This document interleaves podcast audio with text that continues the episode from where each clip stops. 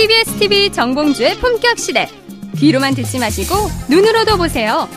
시민의 방송 티비에스 티비는 아이피티비, 케이블 티비를 통해서 시청할 수 있습니다. 케이티 올레티비 이백십사 번, 에스케이비티비 이백칠십이 번, 엘지 유플러스 티비 백칠십육 번을 통해 시청할 수 있고, 케이블 티비의 채널은 티비에스 홈페이지를 통해 확인할 수 있습니다. 구글 플레이스토어, 앱스토어에서 티비에스 앱을 검색, 다운로드 받으면 이십사 시간 어디서나 티비에스 티비를 시청할 수 있고요. 유튜브, 네이버 티비, 다음 티비 팟을 통해서도 시청 가능합니다. 정봉주의 품격시대, 이젠 눈으로도 보세요.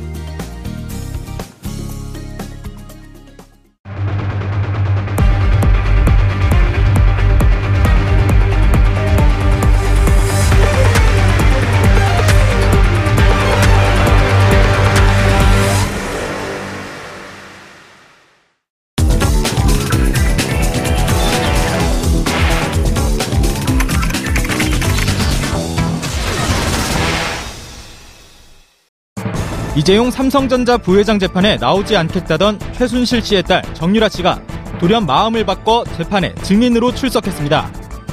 재판장도 정유라 씨 측 변호인단들도 예상치 못한 깜짝 출석이었습니다. 법정에선 정 씨는 삼성이 말을 사준 정황과 말 바꿔치기 과정에 대해서 입을 열었습니다. 어머니인 최순실 씨가 삼성이 사준 말을 네 것처럼 타면 된다라고 말한 걸 들었다고 증언. 정 씨는 또 삼성 재원이 알려지면 시끄러워지니까 말 이름을 바꿔야 한다고 들었다며 말 이름도 바꿨다고 밝혔습니다. 그러면서 지난해 시월에 있었던 말 교환 과정도 털어놨습니다. 특검이 삼성이 시끄러워질 것 같다며 말을 바꾸라고 한 것이 맞느냐고 묻자 어머니한테 삼성 측이 말을 바꾸라고 했다고 들었다고 증언. 말을 바꾸는 과정을 삼성이 모를 리 없다는 겁니다. 어머니인 최순실 씨와 이재용 부회장에게 불리한 증언을 다름 아닌 정 씨가 쏟아내자 법원은 순식간에 아수라장으로 변했습니다. 삼성 측 변호인단은 신빙성이 없다고 즉각 반발했고 정유라 씨 측 변호인단마저 특검이 출석을 강요했다며 당황해했습니다. 이에 대해 특검 측은 불법적인 회유는 없었으며 정 씨가 자의로 나왔다고 밝힌 사실을 강조했습니다. 정 씨는 밤샘 고민 끝에 증인 출석하는 게 옳다고 생각했다고 밝혔지만 모르쇠로 일관해오던 정 씨가 밤새 어떤 고민을 했길래 마음을 바꾼 것인지에 대해 궁금증이 큰 상황. 정유라 씨의 이런 럭비공 같은 돌출 행동의 진짜 속내는 무엇인지 지금부터 분석해보겠습니다.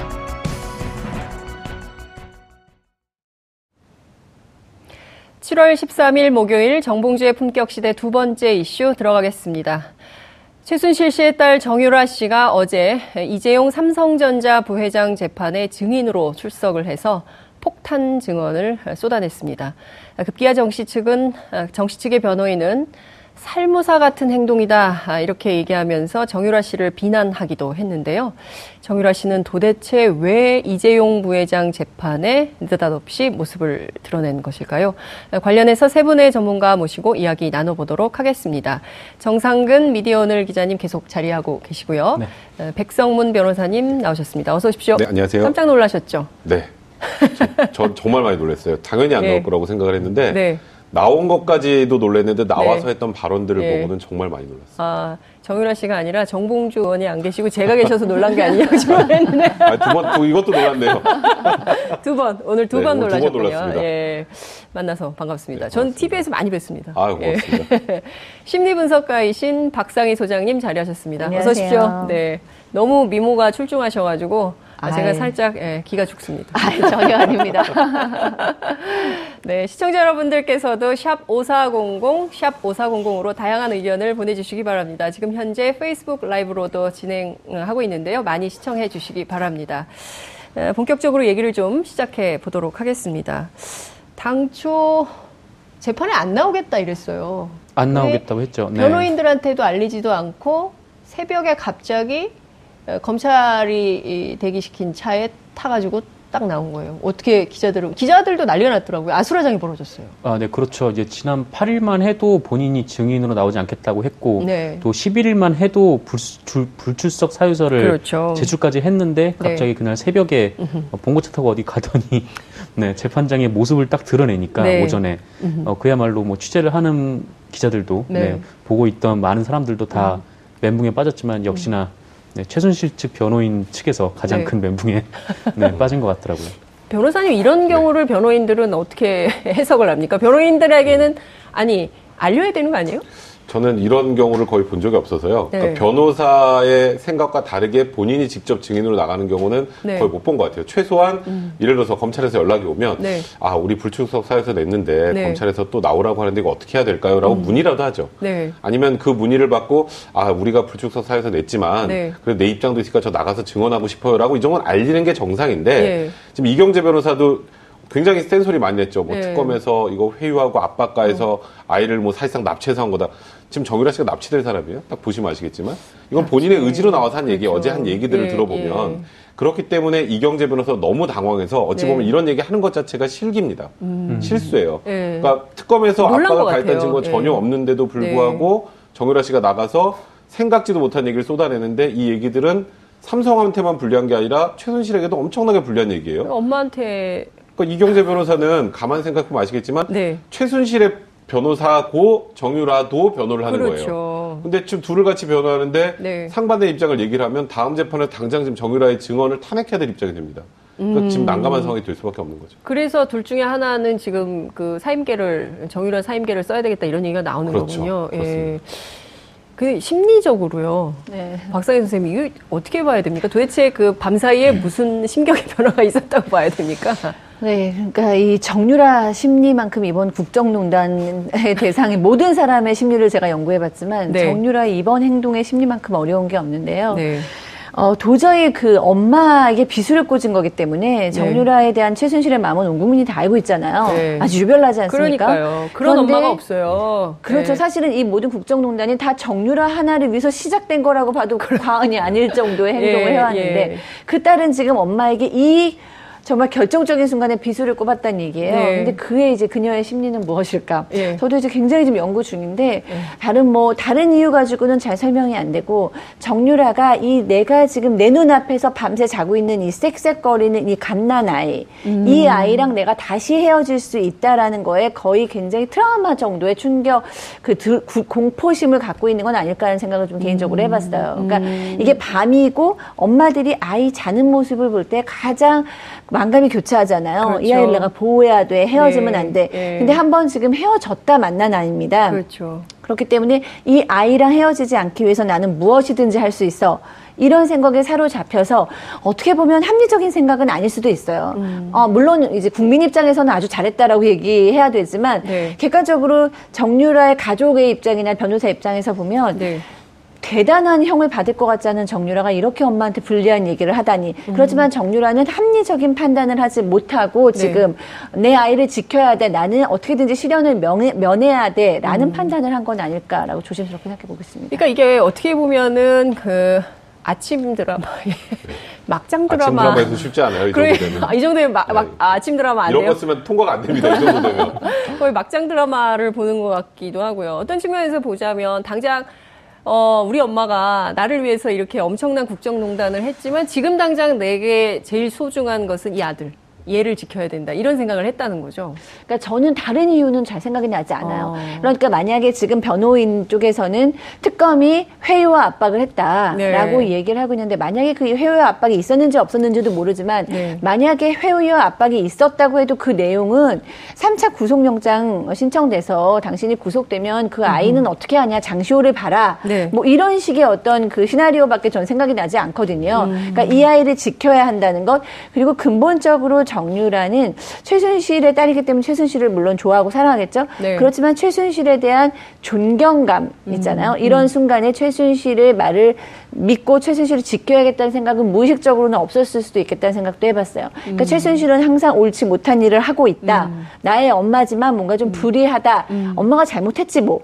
이런 생각이 내면에는 깔려 있다가 네. 이렇게 선택의 순간이 되니까 내가 엄마의 비리를 폭로하는 편이 나도 지키고 어떻게 보면 그건 거짓은 아니니까 뭐 이런 식으로 음. 절충된 느낌도 있거든요. 그 외의 것들은 지금 저로서는 잘 생각이 음. 되지 않습니다.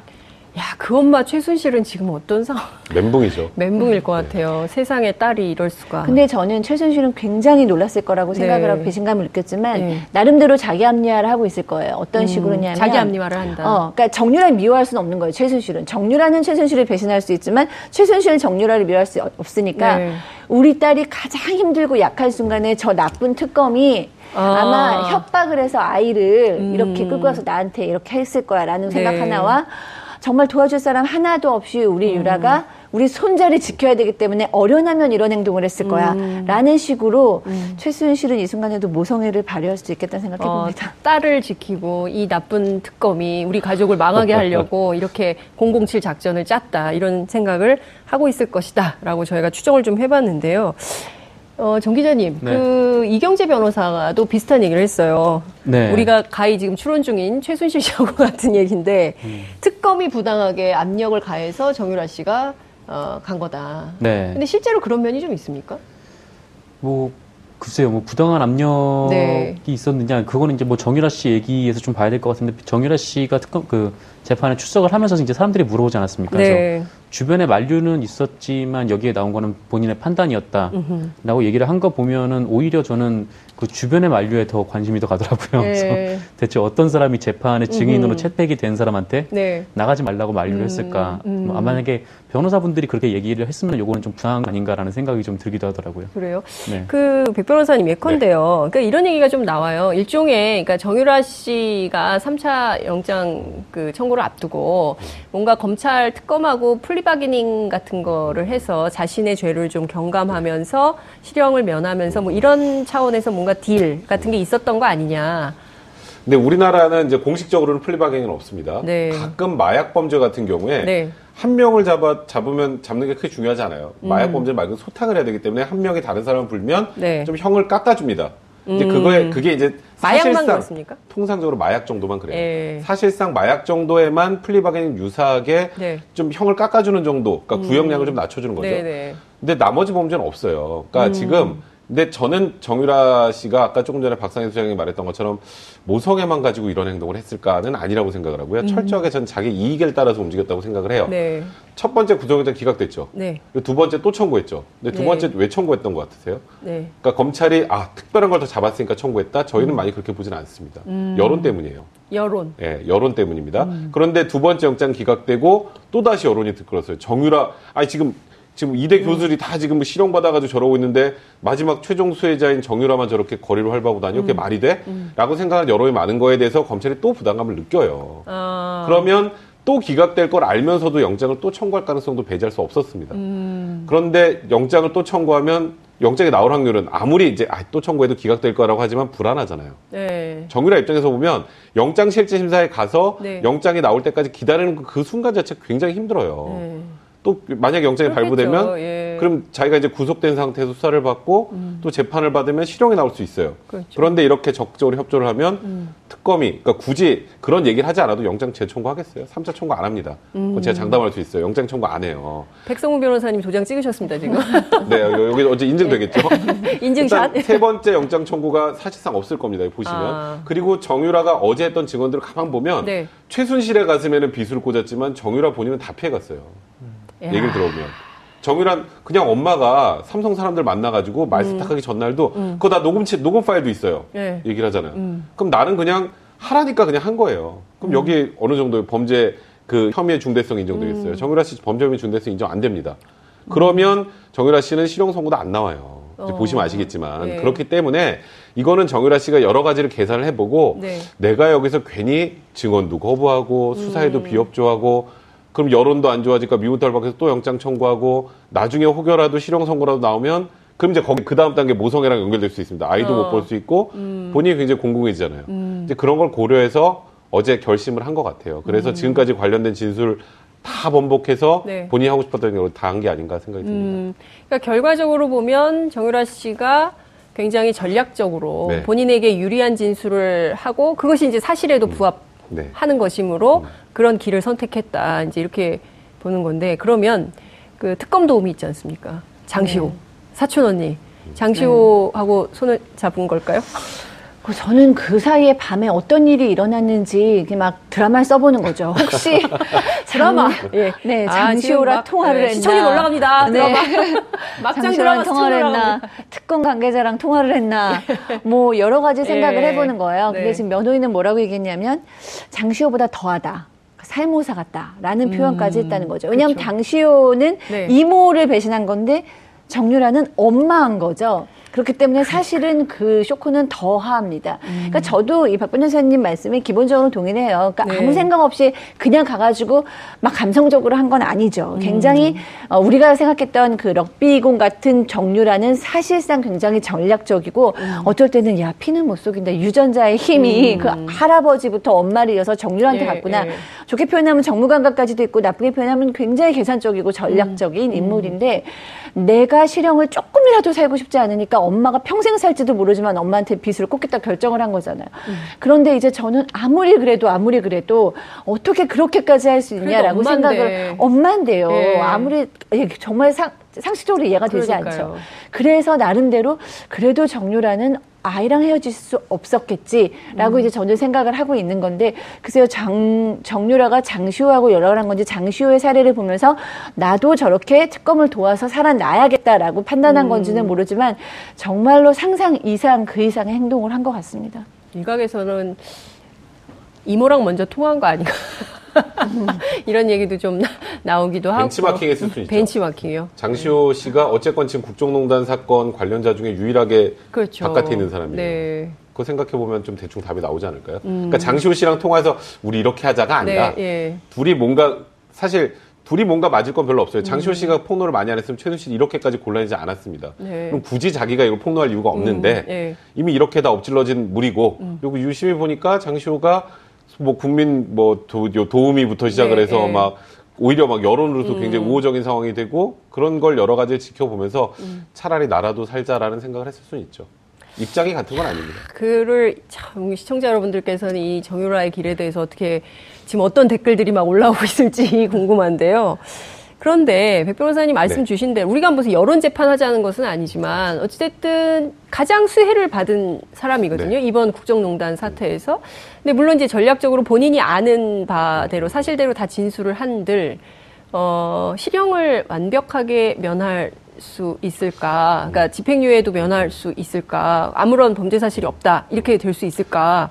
국민들은 굉장히 궁금하거든요. 범죄 사실이 없다는 아니죠. 네. 그러니까 이대 학사비리 관련해서도 으흠. 일단 사실상 정유라가 금메달 목에 걸고 들어가서 네. 통과했고 나중에 학점 뭐 결석했는데 학점 잘 받았지만 네. 그 과정에서 주도적 역할을 한 건 정유라는 아니죠. 최순실이 맞습니다. 그거는 음. 그거는 뭐 정유라가 직접 먼저 처음부터 이걸 다 뭐 이런 걸 짜가지고 이대 학장을 구슬리고 어떻게 해서 해야겠다라고 계획을 세운 건 아니잖아요. 네. 그 중심은 최순실이 있었고 수혜를 받은 게 정유라이기 때문에 음. 국민적 비난 가능성은 크지만 법적 비난 가능성만 놓고 보면 그렇게까지 크지 않아요. 사실. 음.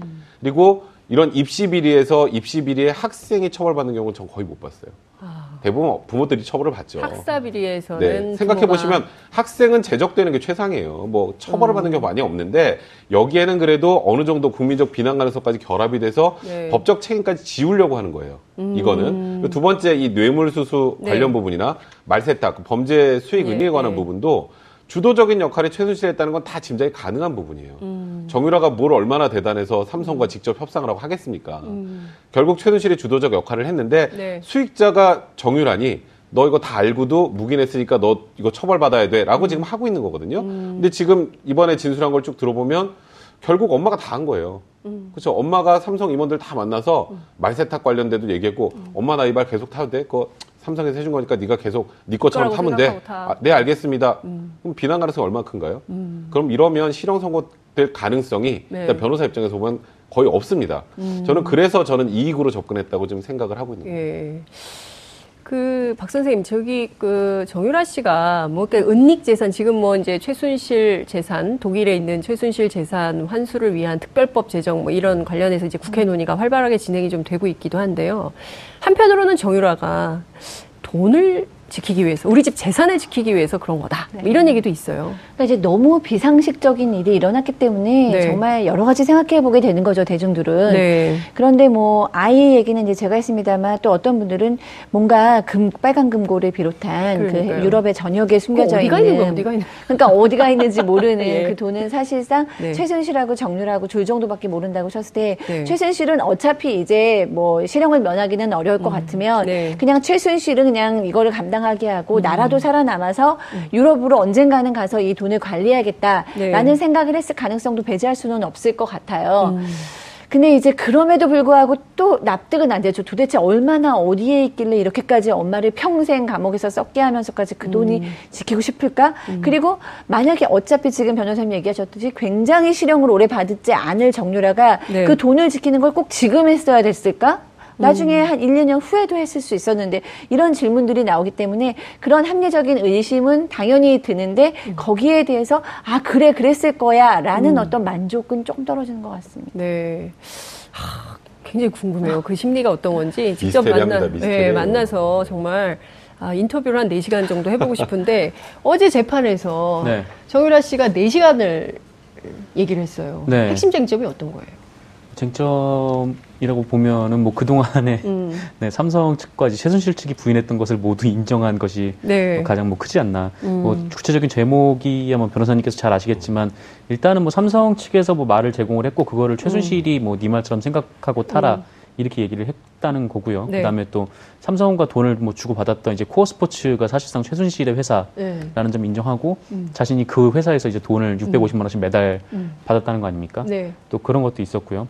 또 승마 지원이 뭐 삼성 측에서는 뭐 최순실, 아니, 정유라 씨를 비롯해서 음. 뭐 여섯 명 중에 한 명 지원한 것 뿐이다 이렇게 네. 얘기를 했는데 뭐 사실상 왜 나만 지원받냐 이렇게 음. 정유라 씨가 물었을 때 뭐 최순실 씨가 화를 냈다거나 음. 또 그런 것들도 좀 있었고 네. 그 다음에 뭐 말세탁과 관련해서도 삼성이 모를 리가 없다. 음. 네, 또 안드레아스 당시 뭐 음. 정유라 씨 독일 승마 코치가 네. 또 삼성에서 돈이 들어와야 되는데 왜 안 들어오지? 막 음. 이런 얘기도 했다. 음. 뭐 그런 식들의 뭐 증언들이 음. 뭐 가장 주요하게 언론에서 음. 보도가 되는 것 같습니다. 지금 정 기자님 정리해주신 쟁점들만 네. 살펴보면 이후에 있을 재판 과정에서 삼성과 어, 그야말로 최순실 씨에게 굉장히 악재가 되면서 이 재판이 그 변호인들 입장에서 네. 보면 상당히 스텝이 꼬일. 엄청나게 카운터 펀치를 맞은 건 사실입니다. 그런데 음, 네. 아직 유죄 판결 단정하기 힘들어요. 어, 그렇습니까? 그러니까 우리는 야 이제 삼성에서 돈 준 거, 뭐 말 준 거, 말 얘가 탄 거 다 네. 확인됐으니까 이제 유죄다라고 생각하지만 네. 뇌물죄는 네. 돈을 준 것까지만 입증하면 되는 게 아니라 음. 그다음에 이게 대가성, 직무 관련해서 이런 부분이 인정이 돼야 되잖아요. 네. 거기서 핵심은 삼성의 경영권 승계 과정을 대가로 음. 이 말하고 돈을 지원해줬다는데 네. 그 다음 단계는 또 있죠. 박근혜 전 대통령과 최순실이 경제공동체까지 인정이 돼야 음. 그래야 유죄 판결이 나오는 거예요. 아. 근데 첫 번째 돈 주는 과정부터가 네네. 삼성과 최순실은 부인하고 있었던 거잖아요. 그쵸. 아 이건 승마 유망주 다 전체적으로 지원했던 그... 거고 얘가 그냥 일부 혜택만 받았다는 게 삼성의 주장이었는데 그쵸. 그게 아니라 특정하게 정유라에게 돈이 갔다라는 부분이 이제 정유라의 증언을 통해서 확인이 음, 되는 거고 네. 이 돈이 갔다는 게 확인돼도 다음 두 가지 스텝이 또 남아있기 때문에 네. 아직은 굉장히 큰 타격을 입은 건 사실이나 음. 유죄 판결을 단, 단정할 수 있는 그런 상황까지는 아직은 아닙니다. 그렇군요. 근데 그 어찌됐든 뇌물죄와 관련해서는 준 사람 받은 사람 네. 다 처벌을 받게 되는 건데요. 그렇다면 정유라의 경우에도 뇌물을 수수한 혐의가 인정된다고 볼 수 있 않을까요? 뇌물수수의 공범까지 가는 게 이제 정유라 네. 입장에서 최악인데요. 최악. 예. 실제로 돈을 받은 게 최순실이고 그걸 수익한 그거를 사용한 게 정유라라면 예. 돈을 받은 사람은 그냥 정유라 정유라가 아닌 최순실을 보게 됩니다. 아. 근데 그 부분은 문제가 아닌데 네. 이제 그 이후에 말세탁하는 과정에서 정유라가 적극적으로 개입을 했다면 그렇죠. 이제 범죄 수익금 은닉하고 하는 음. 부분에 대해서 공범으로 볼 여지가 있었으나 네. 어제 정유라의 진술 여기에 굉장히 중요한 부분이 나와요. 음. 이거 말세탁, 그러니까 소위 말을 블라디미르 비싼 말로 바꾸면서 네. 이제, 이제 이게 소유 관계를 흐트러 놓는 그런 작업이라고 생각하시면 그렇죠. 됩니다. 그 과정을 누가 했냐면 음. 최순실과 삼성의 박상진 사장, 뭐 그다음에 황전무 이런 사람들이 이 전날 모여서 얘기를 음. 했다라는 네. 진술을 하면서 마지막에 이 얘기를 합니다. 녹음 파일 있다. 음. 그 녹음 파일 나오면 정유란 여기도 빠져요. 음. 그러니까 본인이 나갈 수 있는 길에 관련된 건 얘기를 다 한 겁니다. 네. 그래서 지금 삼성 측에서는 이거 지금 정유라 얘기가 네. 본인이 겪은 얘기라 다 들은 얘기 아니냐. 음흠. 그러니까 승마 코치로부터 들은 얘기, 음. 그다음에 뭐 최순실로부터 들은 얘기. 음. 이걸 이제 법정 용어로 하면 전문 증거라고 하거든요. 어. 그러면 그 말한 사람을 직접 불러와서 실제로 이만했는지를 확인을 해야 돼요. 네. 근데 그런 과정 외국에 있으니까 못 거치잖아요. 음흠. 이런 경우에는 증거의 신빙성 판단을 법원에서 하는데 음. 마지막 단계 녹음 파일 얘기를 하잖아요. 네. 녹음 파일 나오면 끝이죠. 그 부분은. 그럼 지금 정유라 씨가 그 녹음 파일을 제출하라면 하겠다라고 얘기를 했어요. 제출하면 어떻게 되는 겁니까? 제출하면은 이제 돈을 준 거와 말세탁 부분 관련해서는 입증이 사실상 끝나버리죠. 그러면 삼성이 그동안 주장했던 것이 다 한 방에 허물어집니다. 그 돈 준 거에 관련해서. 끝나는... 예, 승마 지원 관련해서 네. 우리는 승마 유망주 지원한 거예요라는 말은 이제 더 이상 할 수가 없는 상황이 되는 거예요. 이재용 부회장 재판에 상당히 악영향. 이재용 부회장이 되면... 어제 굉장히 놀랐을 겁니다. 어, 표정이 안 좋더라고요. 네. 이게 지금 그 아, 정말 그 정유라 씨가 엄마처럼 이렇게, 이렇게 전략적으로 본인 과 가족을 지키는 방향으로 어, 하지 않을까라고 했는데 그 예상을 전부 다 깨버렸기 때문에 어쨌든 그 반대 입장에 있었던 분들은 상당히 멘붕에 빠진 이런 상황이라고 볼 수 있을 것 같은데요. 어, 중요한 포인트는요. 이후에 재판에서 어, 정유라 씨는 살아남고 그 최순실 씨가 굉장히 어려운 상황, 난감한 상황에 빠진다면 최순실 씨가 또 최후의 한 방을 준비하게 되는 이런 역전의 상황은 없을까요? 박상희 선생님 어떻게 보십니까? 이게 너무 우리가 드라마식으로 해석을 해서 조금 네. 어, 좀 공부하는 측면이 예, 저는 그럴 것 있는데. 같지는 않거든요. 왜냐하면 음, 엄마를 최순실, 자식을 지킬 거다. 어, 뭐 지키기까지는 이제 예전까지는 안 하더라도 정유라에게 한 방을 날리는 일은 없을 것 같아요. 왜냐하면 음. 최순실은 확실하게 정유라 때문에 감정의 기복을 보여왔거든요. 네. 굉장히 그 공격적이고 주도적으로 재판에서 임하고 하다가도 정유라 얘기가 나오면 이성을 잃고 굉장히 감정적이 되고는 했기 때문에 음. 최순실이 경, 정유라한테 어, 불리한 발언을 이어갈 것 같지는 않지만 음. 최순실이 이제 여태까지 쌓아온 어떤 전투력 같은 거는 상당히 상실이 될 것 같다는 느낌이 듭니다. 근데요. 음, 네. 그러니까 딱히 법적으로 난리 한 방이 없어요. 정유라한테는. 음.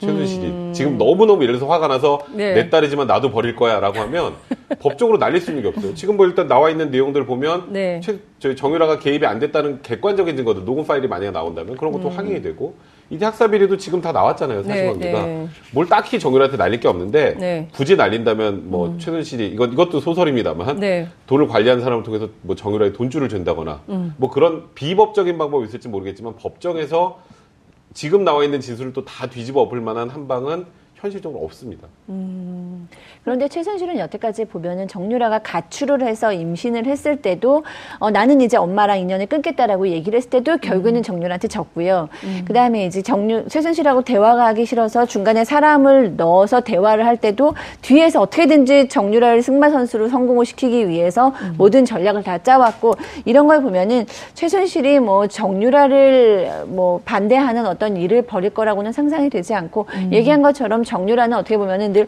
엄마가 시키는 일을 해왔어요라고 음. 얘기하고 있기 때문에 주범은 다 최순실일 수밖에 없을 것 같습니다. 근데 그 궁금한 게요. 녹음을 했다는 거잖아요. 네. 그때 녹음은 어떤 상황에 대비해서 정유라 씨가 녹음을 했던 것일까요? 그러니까 그때 뭐 녹음을 하는 심리 상태는 뭐라고 그러니까 봐야 될까요? 저는 정유라라는 인물에 대해서 깜짝깜짝 놀라요. 맨 처음에 음. 공항에 들어왔을 때 정유라가 얘기를 할 때는 기대가 있었어요. 아, 럭비공 같았다니까 뭔가 음. 실수로 얘기를 할 거야. 실수가 나오면 뭔가 한 방에 나올 그런 거야. 그런 얘기가 언론사 기자들도 많이 했죠. 근데 네. 실수 없었죠. 중간에 음. 입 다물었습니다. 네. 뭔가 약간 그 이십 대 풋풋한 아무것도 몰라요라는 음. 젊은이 코스프레 했잖아요. 모자 쓰고 맨날 티셔츠 입고 엄마가 시켰어요. 저는 모릅니다. 음. 라고 얘기했다가 나중에 보니까 사실 한국의 뭐 야당 상황까지도 다 알고 있었던, 다 음. 파악하고 있었던 생각보다 되게 치밀한 인물인 걸 알게 돼서 전 놀랐는데 네. 지금 최순실을 한테 이렇게 반대가 되는 어, 그 증인이 된 것도 놀랍지만 음. 또 이렇게 얘기하는 것들 다 녹음을 하고 있었다는 것. 음. 그러니까 어느 순간 아 모든 자료가 필요해라는 판단을 했겠죠. 그래서 음.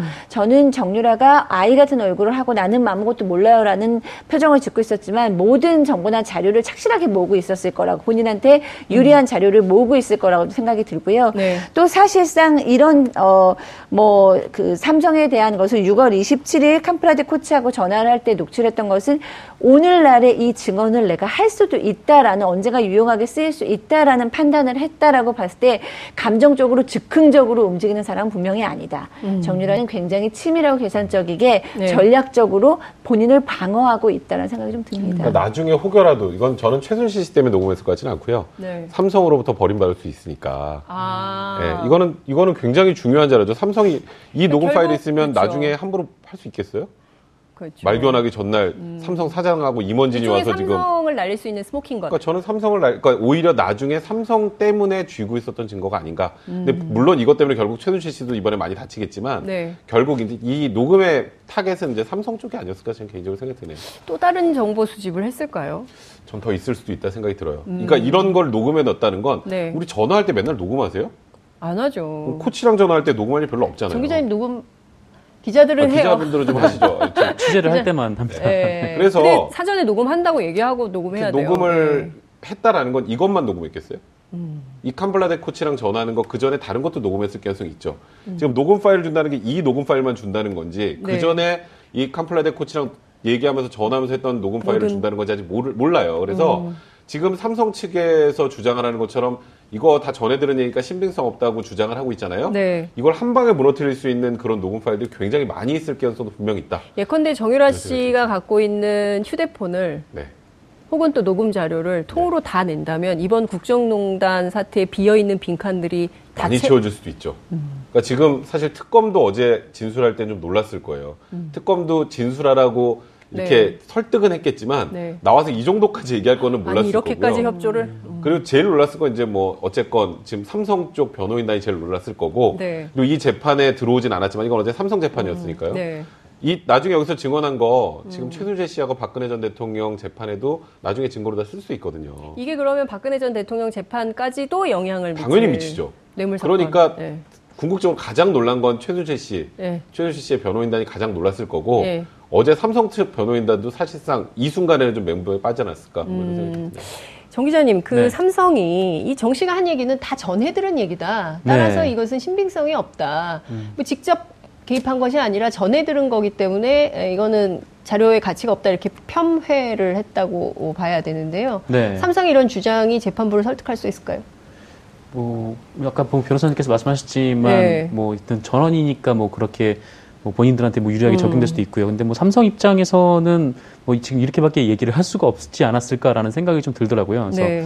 여기서 뭐 갑자기 박, 그 정유라 씨가 나오는 것도 몰랐던 데다가 나와서 이런 말을 할지도 몰랐으니까 음. 뭐 여기서 뭐 어떻게 껌껌이 반박하는 자료를 찾을 수도 없었던 거고 삼성 입장에서 할 수 있는 얘기가 이거밖에 없지 않았을까. 네, 그런 음. 생각도 좀 들더라고요. 원래 이렇게 증인이 나오면요. 네. 어느 정도 무슨 얘기를 할지가 예상이 돼요. 음. 그리고 증인으로 나오는 게 대부분 검찰 조사, 경찰 조사에 나왔던 얘기를 기초로 물어보기 때문에 네. 그러니까 우리가 증거로 사용하는 거 우리 동의 안 해요. 그러면 이제 증인으로 부르는 거잖아요. 음. 그럼 그 증인이 그 전에 했던 얘기들은 이제 나중에 재판 과정에서 변호사들이 다 볼 수 있단 말이에요. 네. 그러니까 이 증인이 이런 이런 얘기를 했으니까 우리는 이런 음. 걸 물어봐서 음. 이 사람이 진술하는 거를 좀 신빙성을 낮춰봐야겠다. 음. 이런 준비를 하는데 정유라는 검찰에서 특검에서도 이런 얘기 한 적이 없는 걸 나와서 지금 얘기를 하잖아요. 그렇죠. 그럼 삼성 측 변호인단도 대응할 방법이 없는 거예요. 현장에서 현장 대응력이 굉장히 떨어지는 거예요. 아니 거죠. 현장 대응력이 여기는 네. 혹시 혹여라도 즉흥적으로 변호인이 대응하면 한 방에 갑니다. 잘못하면. 음. 이럴 때는 완전히 말을 아끼는 거 말고 방법이 없어요. 어. 그럼 결국 할 수 있는 게 뭐 있겠어요. 저 사람 얘기하는 건 좀 신빙성이 떨어집니다. 밖에 없습니다. 음. 반대 신문도 못해요. 이 정도 되면. 반대 신문할 수도 없죠. 무슨 얘기할지 예측이 안 되는데. 네. 그랬다가 괜히 반대 신문했다가 더 불리한 건 아닌데요. 그러면 안 되기 때문에 네. 어제 삼성 측 변호인단은 굉장히 제한적으로 물어볼 수밖에 없었어요. 그리고 음. 결국은 신빙성 떨어집니다라는 말 말고는 반박할 게 없었기 때문에 이런 얘기가 나온 겁니다. 그러니까 할 수 있는 대응이 그러니까 평가절하가 아니라 할 수 있는 게 이거밖에 없었다. 아까 음. 기자님 말씀하신 게 정답이에요. 어 그렇군요. 할 수 있는 게 에, 전에 들은 얘기로 신빙성이 없다. 이것 말고는 더 대응할 어, 내용이 없었다. 이런 말씀 좀 주셨는데요. 살모사 같은 행동을 했다. 굉장히 비유치고는 독한 비유를 변호인이 했어요. 사실 변호인하고 이게 의뢰인이 거의 한 몸으로 어, 법정에서 움직여야 되는데 완전히 디스를 한 거거든요. 아, 완벽한 디스죠. 이거는 네. 왜냐하면 정유라의 변호사 이코르 최순실의 변호사잖아요. 네. 그러니까 이거는 지금 최순실 재판도 다 어그러지게 생겼단 말이에요. 음. 지금 정유라가 삼성 재판에서 얘기를 했지만 네. 제가 말씀드렸던 것처럼 이거는 어차피 음흠. 여기 박근혜 전 대통령과 최순실의 재판에 사용될 수밖에 없는 증거예요. 음. 그러면 엄마 가슴에 빗을 꽂은 건 살모사가 네. 태어나서 자기 부모를 먹어치운다고 해서 살모사라고 음. 하잖아요. 음. 그러니까 이거는 엄마를 먹어치운 상황이다라고 비난을 하면서 음. 우리가 사임할 수밖에 없는 상황이 아닌가, 사임계도 고려해야 된다는 음. 게 이제는 이 둘을 같이 변호를 할 수가 없잖아요. 입장차가 사임... 달라지니까. 지금 당장 다음 재판에서 이 정유라 네. 진술의 신빙성을 낮추는 방법을 고민해야 되는 게 정유라의 변호사예요. 그게 말이 되나요? 그러니까, 그러니까 내가, 진, 내가 지금 선임한 완전히... 사람의 네, 네. 변론해줘야 되는데 이 사람이 진술이 잘못됐어요라고 주장을 해야 되는 상황까지 되니까 네. 변호사 입장에서도 멘붕인 거고, 그럼 음. 여기를 사임하고 최순실만 하던가 음흠. 이제 본인도 선택을 해야 되는 상황이 됩니다. 그러다 보니까 네. 이런 좀, 좀 변호사 입에서 나오기 힘든 격한 음. 표현까지 나온 거고요. 음. 제가 하나만 더 말씀드리면 네. 우리가 드라마 보면 네. 막 갑자기 새로운 증인이 딱 나타나가지고 음. 진술하면 그 아주 막 서로 공방하고 네. 싸우잖아요. 네. 현실은 없어요. 아, 현실 법정은 그런 거. 현실 없어요? 법정에서는 예. 이게 수세물 일족 변호사가 예. 괜히 잘못 들어갔다 물리면 끝나요. 음. 이 재판이. 그러니까 어제 삼성 변호사들이 아무리 유능해도 예. 어제 대응은 현실적으로 불가능했던 겁니다. 음. 그러니까 그 삼성 측 변호사들이 잘못 대응한 게 아니라 아, 그것이 이제 최선의 방어였다. 이제 이런 말씀을 좀 주셨는데요. 그 박 선생님 저기 네. 살모사 비유 잡아 먹은 겁니까? 어, 일단 뭐 이 변호사들 입장에서 봤을 때는 너무나 놀랐으니까 네. 그런 표현을 쓴 것 같은데, 저는 정유라가 이 내 변호사가 나만 위해서 인도하지 않고 엄마의 마치 나는 부, 부속처럼, 부록처럼 음. 어, 나를 변호하고 있다라는 생각을 해오지 않았을까라는 생각이 들었고, 아하. 사실은 그게 사실일지도 모른다는 생각이 들었어요. 왜냐하면 음. 정유라가 지금 너무 예측하지 못한 행동을 해서 변호사들이 화가 날 수는 있지만 음. 그렇다고 내 의뢰인을 전 국민 앞에서 살모사라는 표현을 쓰는 것은 음. 좀 너무 심하다는 생각이 들었거든요. 네. 그렇기 때문에 이제 아 우리가 생각했을 때는 이 변호사들이 정유라한테 딱 붙어서 정, 정유라를 음. 잘 변호하고 있는 것처럼 보였지만 음. 사실 그들 사이에는 가까이하기 어려운 어떤 거리가 음. 있었나 보다라는 음. 생각이 들었고요. 또 하나는 그럼에도 불구하고 이 정유라가 너무나 당차기 때문에 나는 내 살 길을 찾아야겠다. 음. 그들이 나를 보호해주지 않을지라도 나는 내 살 길을 찾아야겠다라고 생각을 하지 않았나 싶습니다. 음. 그러니까 이제 그 정유라 씨가 귀국해서 기자들하고 일문일답을 할 때도 그런 얘기를 했잖아요. 나 뭐 원래 그 대학 가고 싶은 생각도 없었고, 네. 어 뭐 굳이 대학을 나와야 된다는 생각도 하지 않았다. 뭐 이제 이런 굉장히 그래서 굉장히 자유분방한 어 스물한 살의 아주 프레시한 청년 뭐 이렇게 생각을 했는데, 지금 이 정도까지 이르르면 이제 앞서 말씀을 좀 해주셨지만 더 이상 그는 풋풋한 청년은 음. 아닌 것이요. 아니요. 음. 이렇게 판정을 내려야 됩니까? 심리적으로? 그, 네, 그래서 저도 사실은 아 정유라에 비하면 내가 얼마나 부족한가라는 생각이 들었어요. 항상 정유라 심리를 연구하고 얘기를 하고 했는데 네. 나중에 보면 완전히 그 저랑은 비교할 수 없고 저 위에서 행동하는 그녀를 보면서 음. 야 정말 뭐 학교를 다니기 싫어요. 나 학교 따위는 상관없어요라고 얘기를 해서 저는 아 그렇습니다. 그 정유라는 이 대에 가고 싶지도 않은데 최순, 최순실이 얘기해서 간 것 같습니다라고 음. 얘기를 했는데 나중에 보니까 그 교수들하고 다 연락을 음. 해서 사실은 다 자기의 그 학점이나 이런 거에 대해서 어, 자기 의견도 얘기한 적이 있었고, 그래서 정유라가 심지어 이런 생각까지 듭니다. 정유라가 어제 그 나갈 때 옷이 굉장히 드레스 같은 어떤 원피스로 바뀌었어요. 음. 아, 드레스 코드가. 네, 여태까지는 야구 모자 쓰고 티셔츠를 음. 입다가 드레스 코드까지 바뀌었을 때 저것도 아무 생각 없이 입었을까라는 생각이 음. 들면서 뭔가 나는 이제는 좀 바뀌었고 나는 진실을 얘기하겠어요. 나는 착한 사람이에요. 나는 음. 어 이제는 뭐 이제는 다 밝힐 수 있어요. 뭐 이라는 어떤 것을 음. 보여주기 위함이 아니었을까라고 생각을 하면서 굉장히 온 국민을 다 놀라고 변호사들도 다 놀라게 했지만 네. 또 내 내용을 잘 탄탄히 뜯어보면 음. 제가 직접 한 게 아니고 나는 누구누구한테 들었어요 라는 얘기인 거예요. 음. 그러니까 정유라가 정말로 어디까지 생각을 하고 얘기할 수 있는 인물인지 네. 그렇기 때문에 우리가 생각했던 풋풋한 아무것도 모르는 정유라는 아님에 대해서는 확신합니다. 음. 그렇군요.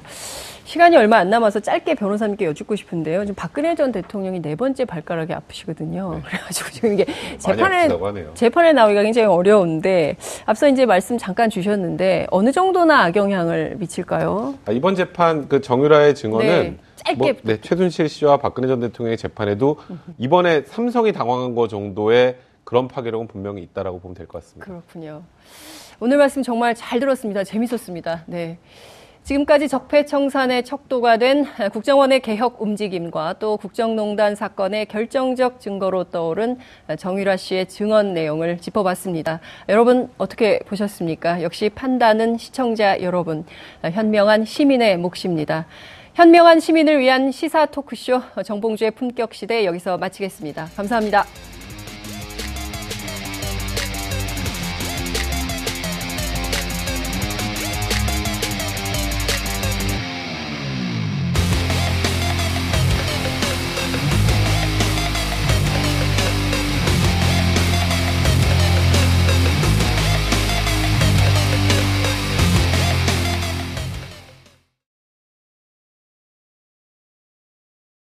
오늘 방송 좋았나요?